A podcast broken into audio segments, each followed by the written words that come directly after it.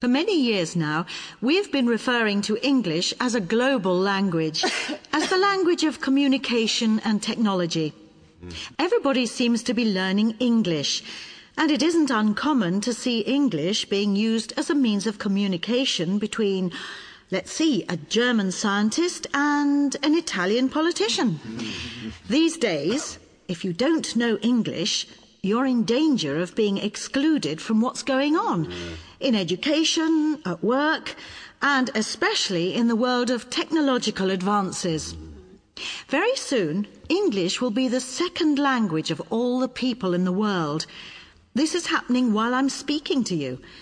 We can't be certain of how long the process will take, but there is no doubt that it will happen.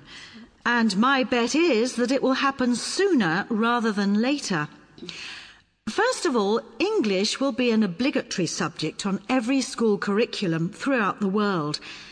By the year 2010, around 2 billion people, that's about a third of the world's population, will speak English as their second language. This isn't my prediction, by the way. This is what the experts say. We can see evidence of these changes all the time. Let's take the Eurovision Song Contest as an example.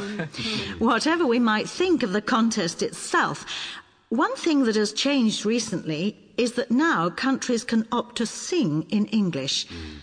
In the last festival, 14 of the 25 competing countries asked for the rules to be changed to allow them to sing in English. Mm-hmm.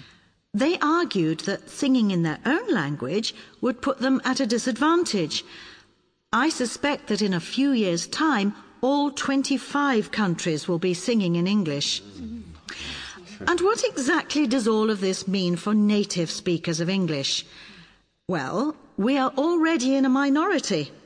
If the calculations are correct, then in 10 years' time, majority speakers, that is, non native English speakers, will outnumber native English speakers by four to one.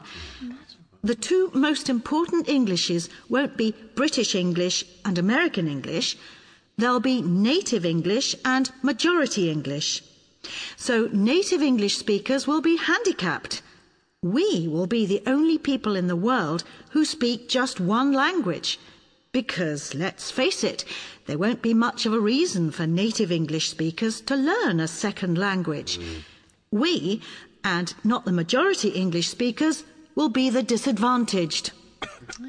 As more and more people speak English, it makes sense that they will become more competent. They will start to control more of the English resources being produced and to have a say in what should or shouldn't be included in dictionaries and language books. This might seem far fetched, but it is already starting to happen. Let's use Sweden as an example. Their music exports, predominantly English, account for more than 30% of its export income. This exported English is bound to have an effect on English in general. And this is just one small example. So, all of you native English speakers out there, get ready to throw away your phrase books, whether you're planning to visit Eastern Europe or the Himalayas. One thing you won't have to worry about is the language.